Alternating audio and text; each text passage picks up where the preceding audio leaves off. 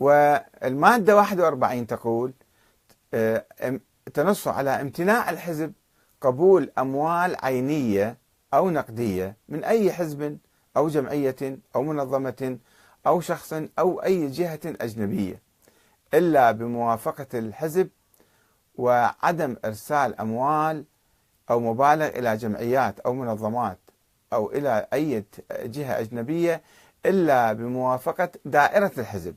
أو دائرة الأحزاب. دائرة الأحزاب اللي تابعة للمفوضية. يعني هل ممكن المفوضية تسمح أن من هاي الدولة أخذوا من ذيك الدولة لا تأخذون؟ إما أن نقول أنه ممنوع أخذ الأموال من جهات أجنبية أو نقول لا مسموح بذلك. أما أن نربط الشغلة بدائرة الأحزاب التابعة للمفوضية فيكون فيها تلاعب.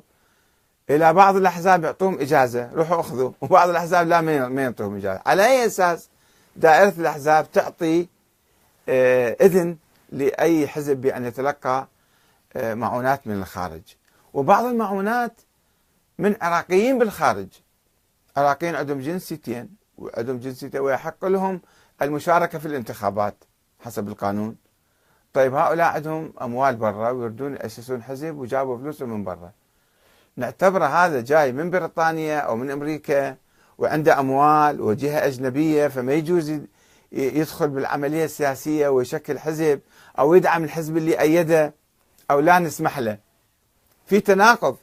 يعني آه، الجهات الأجنبية من هي؟ هي الدول هي الجمعيات هي المنظمات هي الأشخاص هي تنص المادة 41 آه، آه، يجب على الحزب امتناع قبول أموال عينية أو نقدية. من أي حزب أو جمعية أو منظمة أو شخص. طيب هذا الشخص إذا كان يحمل جنسية عراقية وجنسية أخرى مزدوج الجنسية يحق له يدعم ولا ما يحق له؟ وليش أنه دائرة الأحزاب تسمح أو ما تسمح؟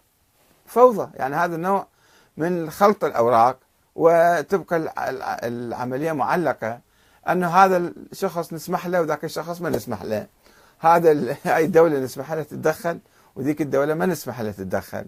وبالتالي هاي ألغينا الاستقلالية أو دفناها في نفس المكان.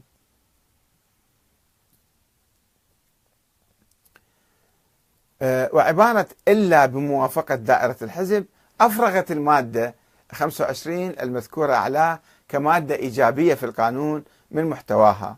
فبينما تحظر المادة 25 الحزب أو التكتل السياسي من الارتباط المالي بأي جهة أجنبية تعود المادة 41 لتكرر الحظر مع إعطاء دائرة الحزب حرية الموافقة على قبول الأموال من أطراف خارجية.